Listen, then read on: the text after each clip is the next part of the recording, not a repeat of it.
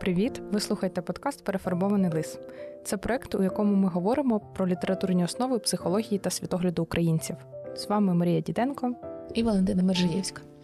У нас триває шостий сезон, і ми продовжуємо експериментувати з розбором дивних творів, які ніхто не пам'ятає шкільної програми, і які ставлять дуже багато запитань. Ми сьогодні будемо розбирати оповідання Євгена Гуцела Лось. Насправді я це оповідання пам'ятаю. І я не скажу, що для мене воно було травматичне, але воно в мене відклалось з інших причин, про які ми сьогодні, думаю, теж поговоримо. Я теж не вважаю його травматичним, але у мене є питання, чому воно в шкільній програмі. Так, це є таке. Цей твір вивчають взагалі в п'ятому класі, тому, мабуть, він і губиться, коли аналізують взагалі шкільну програму, так уже в дорослому віці. Мало хто перечитує твори аж такого раннього шкільного віку. Зазвичай, якщо перечитують, це щось велике місто або хіба ребуть велике ясла повні, щоб зрозуміти от, українську літературу. Але дуже цікаво говорити і перечитувати маленькі такі форми, щоб повноцінно скласти уявлення про е, українську літературу. Вона дуже різна. Е, Євген Гуцало він же належав до шістдесятників, правильно? Ну, ти знаєш, от я би хотіла це обговорити, тому mm-hmm. що по роках народження, по періоду творчості, так, він належав до шестидесятників. Але я не впевнена, що він належав по духу до течії шестидесятників. От він для мене якраз був представником такої класичної радянської літератури знову ж таки, я не читала його творчість, я просто читала про нього. Я намагалася зрозуміти якусь е, цікавинки біографії, але його біографія дуже класична син сільських вчителів, який з дитинства любив читати, який став письменником. Спочатку його не публікували, поступав на журналістику в Шевченка, не поступив, пішов в Ніжинський педагогічний університет. Тобто дуже така спокійна і врівноважена біографія. А у шістдесятників було дуже багато громадської активності. Вони е, займалися речами, які зовсім з творчістю не пов'язаними. Вони займалися цими розслідуваннями розстрілів в Биківні, якимись протестами. Активізмом. Да, от вони були активістами. А Євген Гуцули, ну принаймні в тій біографії, яка загально відома, там немає такої хвилі, навіть не обов'язково протесту, але активізму, да? якоїсь такої свідомої позиції в житті. Мені теж стало цікаво. Я мало що знаю про Євгена Гуцала, і тому вирішила почитати його біографію. Дуже раджу, не читайте його біографію на Вікіпедії. Тому що вона в мене склалось враження, що вона написана людиною, яка проводить екскурсії в якомусь домі меморіали, меморіалі Євгена Гуцала, і де так. І ось наш Євген Гуцало народився такому то ну прям таким голосом. Мені цікаво читати біографії, коли там є от фактаж, і ти можеш якось скласти враження по цікавим фактам, що це була за людина. А тут виходить, наче хтось, знаєш, перепрочитав життя Євгена Гуцало на свій лад, і тому складно зрозуміти. Якщо ви знаєте, де можна почитати про Євгена Гуцала, або якісь цікаві факти, або взагалі якісь твори, які ви читали, і можете порадити, напишіть в коментарях. Ми обов'язково я почитаємо. Я не знайшла ну, жодного цікавого огляду. Зазвичай я шукаю е, є лекції в мистецькому арсеналі, проводили там для вчителів літератури і для широкого кола. Є на каналі Вайскау, є українська українська література, і там дуже часто розбирають біографії письменників і їхню творчість. А про Євгена Гуцела ніде немає. І тут одне з двох: або просто руки ще не дійшли, або в нього реально нічого цікавого немає, тому ніхто і не береться. Тому якби не будемо про це говорити. Залишимо це питання вже літературознавцям, якщо воно того варте. Але знаєш, що мене єдине зацікавило в його біографії, коли я читала список творів. Mm. Там є один твір, трилогія романів. От я спробую його прочитати, коли буде час і натхнення, коли ми запишемо всю шкільну програму і дійдемо до перечитування якихось невідомих творів. Тому що дивись, як цікаво називаються твори. Перший роман називається Позичений чоловік, mm. другий називається Приватне життя феномена, а третя повість називається Парад планет. Цікаво. От самі назви чіплючі. І мені цікаво, якщо це трилогія просто з точки зору логіки, значить, автор намацав якусь сюжетну лінію або якісь обставини, якийсь контекст, який йому відгукувався, який йому було що розгорнути. Можливо, там якісь е, світоглядні штуки, можливо, якийсь досвід життєвий відображається. Є ймовірність, що це хороша книжка. Ну, якби дамо шанс. Я сподіваюся, що це може бути хороша книжка. Але вона з очевидністю доросла. І виходить, що оцей момент складання програми вилазить, оця, знаєш, імітація. Витягування з письменників якихось типу дитячих творів. Коли знаєш, оця така подвійність з'являється, дуже притаманна радянським часам. От я це на присмак впізнаю. Я не завжди можу це е, словами описати, але коли ну. Він же хороша людина, він же хороший письменник, у нього навіть книжка хороша є. Треба, щоб він був в шкільній програмі. Uh-huh. Ну, або він там чийсь друг, або там ще щось. Є якась не об'єктивна причина, що його твори потрібні для виховання дітей, там для дорослішання, що вони там зароджують якісь правильні думки чи щось таке. А просто от він має бути в шкільній програмі. Ну, він ж там з шестидесятниками був е, поруч, відомим письменником був. Давайте щось втулимо і починаються пошуки. Тобто трилогію романів, написаних для дорослих, в шкільну програму вставити не можна з об'єктивних причин. Тут щось про тваринок. Давайте хоч про тваринок щось пошукаємо. Да. І знаходиться оповідання. Я абсолютно згодна, що оповідання це ідеальний формат для вивчення літератури в школі. От вони реально класні. Новели, невеличкі повісті і оповідання. Да, Коротка форма, вона зацікавлює літературою, вона не залишає підвисань якихось, коли великий роман вибирають шматочок і потім таке відчуття незавершеності. Тому це нібито все об'єктивно окей. Але потім, коли ти уявляєш дитину, яка має читати з величезними довгими описами природи оповідання, не треба було цього робити. Оповідання досить коротке, і якщо по сюжету там всього одна сюжетна лінія, Головний герой оповідання це лось, звичайний лось, е, який блукає по лісу, е, він тривожний, він прислухається до різних звуків. І коли йому здалося, що десь там незрозумілий шурхіт, він починає бігти, біжить, біжить і добігає до озера, і вирішує попити води. І випадково сталося так, що цей лось почав тонути, під кригу йти. Він зрозумів, начебто, що він не може е, виборсатись, і був вже готовий помирати, але звідки взялось двоє дітей. Це було двоє братів. Е, ми не знаємо їхнього віку, але здається, вони ну от така середній шкільний вік або молодший шкільний вік. Да, мене по відчуттям теж було старшому близько 12, наприклад. Так, молодшому десь 9-8. Молодшому менше, там другий, угу. третій клас. І вони врятували лося. Вони допомогли йому вийти, і коли вони зачаровані величу лося і тим, що вони зробили, і що вони врятували життя такій великій тварині, е, їхній дядько вирішив застрелити лося. Лось падає і помирає. Діти в шоці, і там така сцена, що дядько намагається якось виправдати свій чинок і, і каже їм: то тільки нікому не розказуйте. Будете і ви лося їсти, хочете, я вам роги віддам. І діти просто розвертаються і йдуть. А дядько за ними ще біжить і каже: Я вам дам роги, роги дам. От і все. Таке mm-hmm. оповідання. Мені захотілося це оповідання з тобою обговорити, бо тут є класний конфлікт між дітьми і дорослими. Тут взагалі про цінність прав дітей і, в принципі, про те, що часто світ зроблений дорослими для дорослих. І виходить, що тут складне дуже протистояння. Виходить, що, начебто, старший е, там родич, це був дядько цих е, братів, і, начебто, дорослі, мудріші краще знають. І якщо він дорослий, то йому, значить, можна, значить, він ну, якось має на це право. Але виходить, що ми, як читачі, розуміємо, що нема ніякої симпатії до цього дорослого. Ну, ти знаєш, мені складно дивитись неупереджено на цю ситуацію конфлікт батьків і дітей, ну чи дорослих і дітей. Тому що мені це віє такою Павліка Морозовщиною радянською, тому що там же не просто так діти собі пішли, а дядько за ними біжить роги. Він там він каже: А, це вони пішли в заповідник доносити угу. на мене. І от я намагаюся уявити ситуацію. Це ж їхній рідний дядько. Діти помітили якийсь не дуже хороший вчинок близького родича, неважливо який. Я навіть не кажу про вбивство лося з заповідника. Вони йдуть доносити якимось стороннім людям, якісь організації, в поліцію заявляють, там ще щось таке. Для мене ця ситуація дуже нелогічна. Вона, точніше, як вона логічна в радянській картині світу, і вона абсолютно, мені здається, зараз неадекватною, тому що природньо, щоб діти йшли до батьків. І там уже можна розбирати ситуацію з дядьком, розказувати, який він гівно, що він лося застрілив, а ми його рятували. Але тут показується дійсно ця така моралізаторська штука, дуже радянська. От я тому не розумію присутності цього оповідання в сучасному світі, в сучасній Україні, з якою метою. Яку рису має підсилити або виховати це оповідання? Що треба закладати дорослих, які роблять хрень?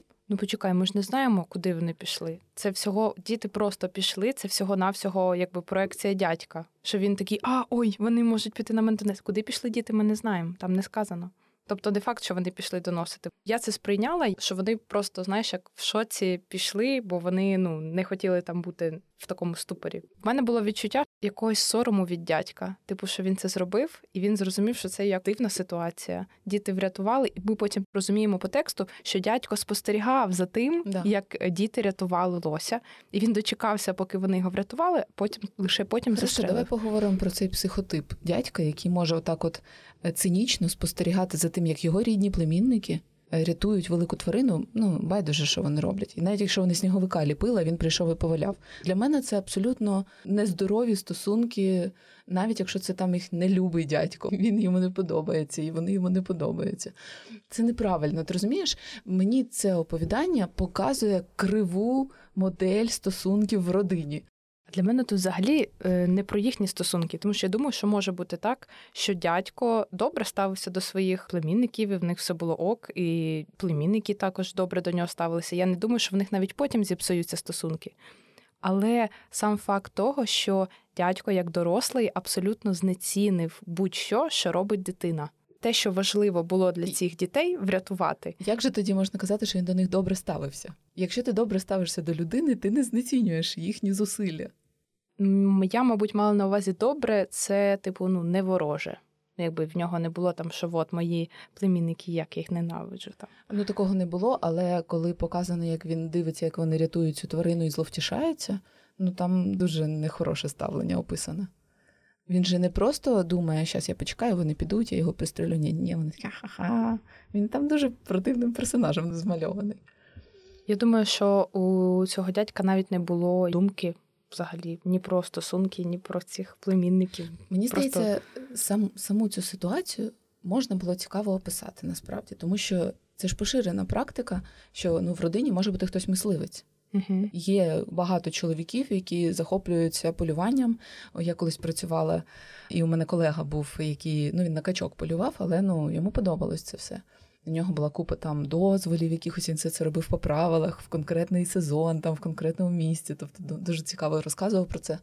Ціла така, знаєш, цілий світ. Але дітям завжди шкода тварин. Ну, більшості Мгм. дітей шкода тварин. І цей конфлікт реально може бути. Ну тут він описаний якось дуже поверхнево. От якби було показано, що у них насправді з дядьком хороші стосунки, і вони його там поважають чи люблять, чи роблять там. Якби знаєш, було показана сцена попередня, коли вони, Мгм. наприклад, повітряного змія з ним майструють, і у них прикольні стосунки. А потім стається оця проблематика, що вони по різні боки, ніби в ситуації. Тоді було б складніше, було б про що поговорити. А тут однозначно дядько змальований якимось гівнюком, а діти такі благородні рятівники тварин. Ну тут виходить так, е, погоджуюсь, що тут мало інформації додаткової, і багато наших теорій зараз, якби це можливо наші якісь особисті навіть проекції на дітей і на дядька. Ти знаєш, я хотіла ще відмітити, що в цьому оповіданні складне не тільки оця ситуація, а оцей дуже довгий опис природи. Там вже приблизно третина оповідання описано, як цей лось ходить по лісу, і зараз це цікаво читати. Угу. От оці всі подробиці, нюанси, детальки, ці описові моменти, вони в дорослому віці сприймаються добре. А от в дитинстві дуже складно. Діти вони в книжках шукають дію. Їм описи дуже проблемно читати довгі описи. Знаєш, це для мене є ознака хорошого дитячого письменника і ну просто письменника, який володіє словом. От дитячий письменник він відчуває цей темпоритм, в якому має бути розвиватись сюжет. І от е, в цьому творі він абсолютно не дитячий. Це, наприклад, причина, чому популярні Тореадори з Васюківки, тому що там Да, постійно відбуваються якісь дії. О, Точно. щось хтось придумав і постійно якийсь двіж цілу книжку. До речі, це ж приблизно співмірні по часу Мгм. твори, тому що якраз от пізній Радянський Союз і Нестайко, я думаю, вони десь одного віку з Гуцало. Гуцало помер, здається, в 95-му році. Да, він народився в 37-му, Мгм. тобто Друга світова він був дитиною. І виходить, що от один відчуває психологію дитячу, а другий ні. Ну, але ж е, і порівнювати теж складно, тому що Нестайко дитячий письменник, а Гуцало ні. Ну, тому от питання тому до питання, програми. Чому цей твір в шкільній програмі? Ще, на думку, спав один аспект про лося. Коли лось постійно був на такому настрьомі, він постійно відчував, що десь може бути небезпека. І мені здалося, що це дуже схоже з концептом вивченої безпомічності. Часто вивчена безпомічність спостерігається там не в тварин, а в людей. Це ряд психологічних установок, які, можливо, і не підтверджені фактами, але які обмежують наші дії. Наприклад, може бути установка, що там я не вмію танцювати, я погано танцюю. Чи пробував ти танцювати? Ні. Чи казав тобі хтось, е, хто бачив, як ти танцюєш, що ти погано це робиш? Ні. Але просто от хтось десь якась кількість обставин, десь хтось почув якийсь коментар, і у людини складається враження, що а ну да, я ж погано танцюю. В мене так особисто було з спортом. Я не розумію, чому там я займалась плаванням 6 років свого життя. Я ходила на танці, в дитинстві ходила, ходила на е, латиноамериканські танці. В мене класно виходило. Але я весь цей час вважала, що в мене проблеми з гнучкістю. І там кілька років тому я пішла на йогу і на заняття з пілатесу, і я дуже здивувалася, що в мене ну майже все виходить дуже добре, там будь-які розтяжки. І для мене це було таке відкриття, що чому звідки це взялось? І виходить, що це ж дуже впливає на те, як ми сприймаємо себе, як ми сприймаємо оточуючих. Це відрізає частину якихось можливостей для реалізації. До речі, знаєш, моє спостереження за відчуттям тіла. Я всю школу вважала себе слабкою фізично, тобто, що я там не могла гранату кидати куди треба. Там всякі нормативи були, чи там пробігати mm-hmm. якісь там кілометри. Я ці нормативи завжди ледве-ледве дотягувала до тріючки якоїсь. А коли закінчила школу, якось так е, співпадало. По-перше, я вчилась в універі, е, у мене не було дівчат в групі, я була з хлопцями. І я ну, постійно з ними там була на фізкультурі, теж там ми плавали, там щось підтягувалися, грали в баскетбол. Ну, оскільки не було дівчат, я не знала, наскільки я погано порівняні з іншими, тому що хлопці робили більше там в іншій техніці часто. І у мене не було з чим порівнювати. І коли я потім. Пішла вже займатися в дорослому віці, я зрозуміла, що нормальна, сильна людина. Тобто, чому була така установка? І мені здається, що це може бути пов'язане з підлітковим віком, з дорослішанням, там же я от зараз за своїми підлітками, учнями спостерігаю, у них оцей період стрімкого росту, uh от якраз от сьомий клас, боже, вони за два місяці на три сантиметри виростають. І внутрішні органи запізнюються. Тобто руки, ноги виростають швидко, а, наприклад, серце ще маленьке, і просто не вистачає обсягу крові, який він качає, щоб повноцінно живити всі клітинки тіла. І тому може бути оце відчуття млявості, слабкості, оці так. дівчата, які не притомнюють часто. Ну це просто угу. пов'язано з дорослішанням. Але стереотип цей закріпляється. І е, так як само, як після школи багато хто не читає книжок, так багато хто і спортом не займається. От уроки фізкультури в школі відмучився, і все. І виходить, що немає цієї впевненості в своєму тілі і в його можливостях. Вивчена безпомічність вона може стосуватися не лише фізичних якихось своїх лімітів, але й психологічних, ментальних. Наприклад, там що я не вмію працювати з документами, або не люблю працювати в команді. Або в мене мені не погано йдуть іноземні мови, так. я не можу їх вивчити. І це зазвичай люди дивуються, коли вони починають, і ну, виявляється, все нормально, все в порядку. Абсолютно згодна з усім, що ти говориш, але я не згодна про лося, тому що у лося вивченої безпомічності не було. Там Ти є, думаєш, це інстинкт? Там є дослівна фраза. Те, що він нашуганий, це інстинкт. Але там є дослівна фраза, яка говорить навпаки протилежне. Коли він борсується в ополонці, і там от mm. уже у нього сили закінчуються, він це відчуває, і тут він завмирає, і там так і написано, що він заспокоївся, тому що він зрозумів, що він все одно буде пробувати вибратись з ополонки, скільки у нього буде сил. Тобто він якраз не зупиняється. Якби у нього була вивчена безпомічність, він би смикнувся кілька разів, ну, все побачив, що в нього не виходить, і зупинився б. А він там саме написано, що він знає, що він буде пробувати ще раз, і ще раз, і ще раз, допоки не вибереться. Ось і це якраз протилежний стан. Мені дуже подобається цей стан, коли ти робиш складну справу якусь, і ти ніколи не знаєш, вдасться тобі ця справа чи ні. Ти не знаєш, досягнеш успіху чи ні. Але ти знаєш, що ти не припиниш спроб. І от це та сама історія зараз з війною. Ми не знаємо, коли, як ми виграємо, якою ціною. Єдине, що в чому ми можемо бути впевнені, що ми будемо продовжувати ці зусилля, ми будемо продовжувати спротив. Результат уже залежить від багатьох обставин, від збігу різних обставин. багатьох факторів, так обставин. Та згодна. Мене просто саме цей опис, коли Лося так от е, шугався, блукав, мене він наштовхнув на думку про цю Так там же повно дядьків з ружжами ну, ходить, так. він вже досвідчений. Але там він так е, навіть на галявинку вийшов, щось подивився, його улюблена галявинка, і все то потім побіг втік. Давай, якщо ми вже так занурились в вивчену безпомічність, е, підкажемо, як можна з неї виходити. Ну, найефективніший спосіб це нащупати своє якесь обмеження. Треба проаналізувати, якщо у вас є якісь болючі такі точки, або якісь речі, де ви відчуваєте невпевненість в свою в чомусь, можна спробувати поглянути на них під мікроскопом і розкрутити, звідки взялась взагалі ця установка, ця фраза у вас в голові, і прям нащупати там це може і не так швидко робиться, але все одно виділити на це час і подумати, хто вам сказав цю фразу, або де ви її почули. Е, це може бути хтось із вашої родини, з ваших друзів, оточення. Це можуть бути фрази з фільмів, серіалів. Тому що я знаю приклади, коли люди, наприклад, надивившись серіалів про те, як людина з бідної сім'ї долає труднощі, стає там мільйонером, здобуває якісь успіхи, і вони програмують своє життя саме на такий сценарій тому що вони в якийсь момент дуже яскраво захопилися там, наприклад, цим фільмом і будують все своє життя підсвідомо, нанизуючи на от таку на от такий сюжет.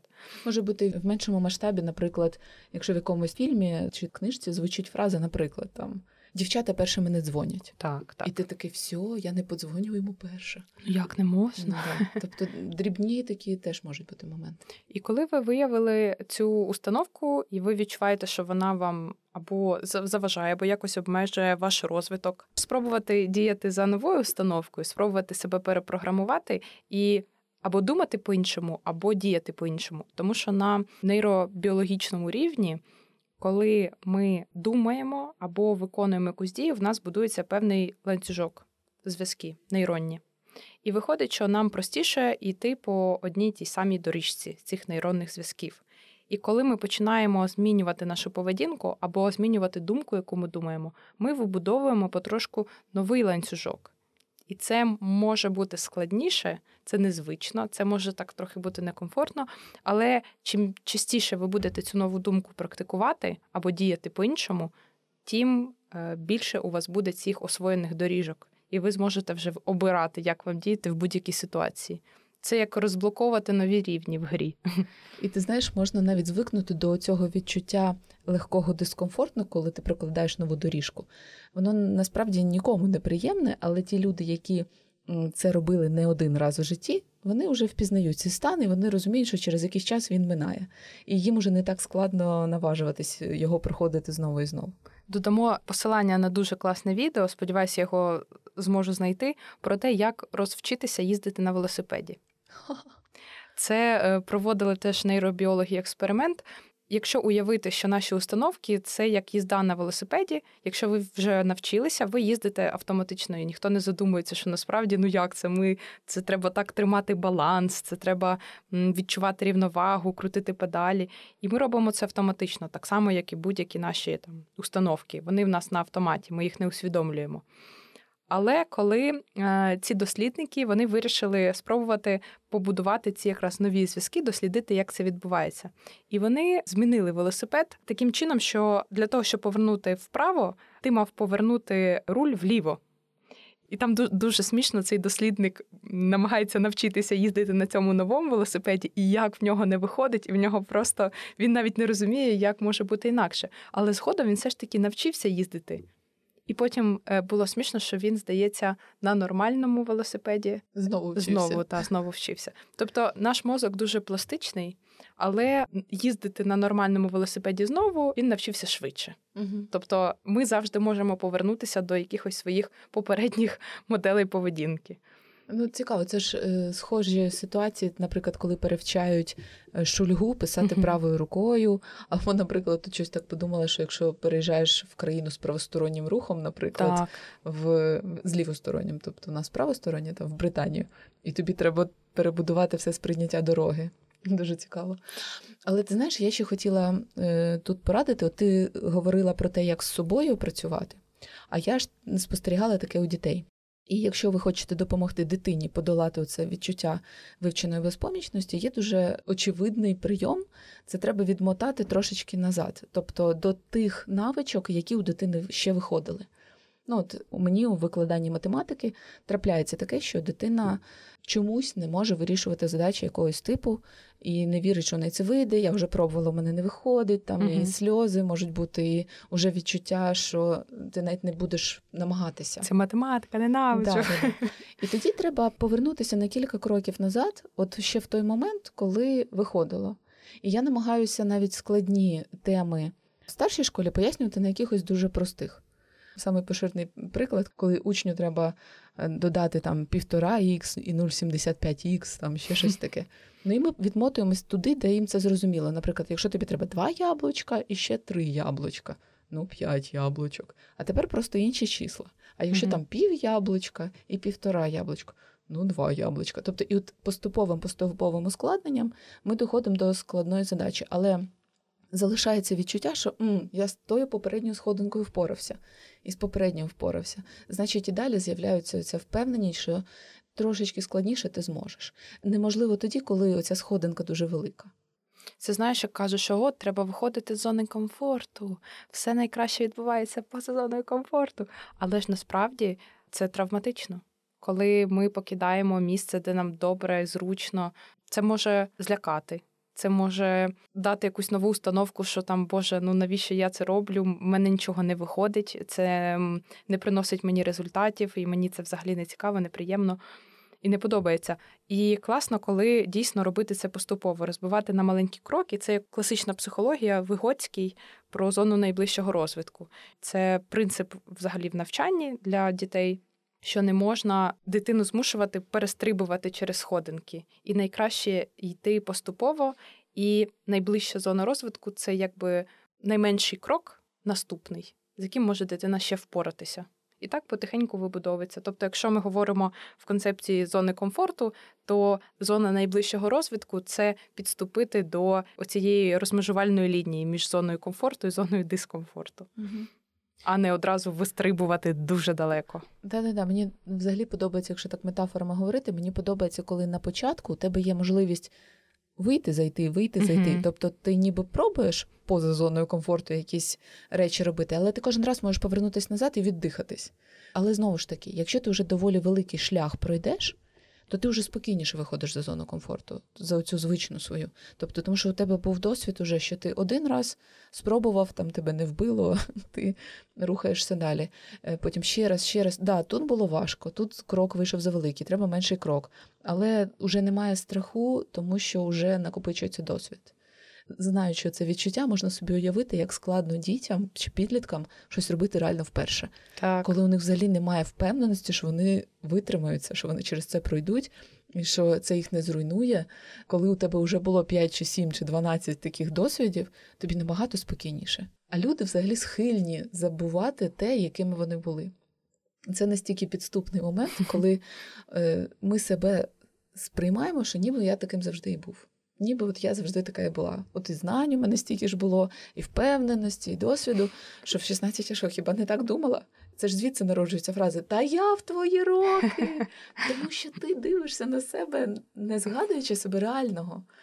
Ти думаєш, що ти був такий, як ти зараз. Це мені вчора однокласниця прислала якісь дуже старі архівні відео зі шкільних часів. І я взагалі була в шоці побачити, як я ну як я взаємодію, що я розказую.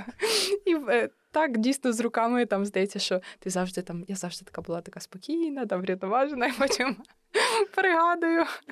Причому дуже цікаво, що, наприклад, в дитинстві себе легше сприймати, Мгм. тому що відстань дуже велика, і ти там зовсім інший, по-іншому виглядаєш. А от підлітковий вік чи така, знаєш, рання рання молодість е, це складно згадувати, тому що ти ж помилок там робиш купу, якісь да, дурнуваті форми поведінки. Тобі це все вже не подобається. Ти через це вже пройшов, вже пропрацював це давно. Це знаєш, як іще? Тому що є ще інша сторона цієї штуки, коли ти не знаєш, чого боятися. От ти виходиш із зони комфорта просто тому, що ти навіть не розумієш, що може тебе там чекати. Ти такий. О, та я зроблю, а потім о, ой, отак. Це знайоме відчуття. так. В мене так часто бувало, коли я, наприклад, їду за кордон, і я там сама будую маршрут, там думаю, як мені їхати, як добиратися. А потім мені, наприклад, хтось каже: Ой, а ти не переживала? Там могло статися оце і оце. Я думаю, ні, але якби знала, то мабуть переживала б завчасно. Ну це і коли е, дуже багато зусиль потребує якась справа, але тобі хочеться її зробити. От виразний приклад в моєму житті це школа. Якби коли ми починали школу, я хоча б на трошки уявляла, скільки це потребує зусиль, і скільки це забере часу і сил, і всього, всього, всього, я, мабуть, би не наважилась, просто тому що тоді у мене їх не було. Ні сил, ні вмінь, нічого цього не було. Але в процесі проходження цього шляху вони у мене з'являлись потрошку. І от якби я тоді знала, що мені це все треба доробити, я б не наважилась. Але тоді б вони і не з'явились. Тобто це така, знаєш, угу. самопідживлювальна система. А я тепер думаю, що краще краще розуміти всі ризики і пробудовувати маршрут там так крок за кроком, зона найближчого розвитку, чи взагалі ні про що не думати, просто йти робити, а там вже в процесі. Я думаю, що спрацьовує і так, і так і і не спрацьовує і так, і так. Тобто має бути, мабуть, якийсь баланс.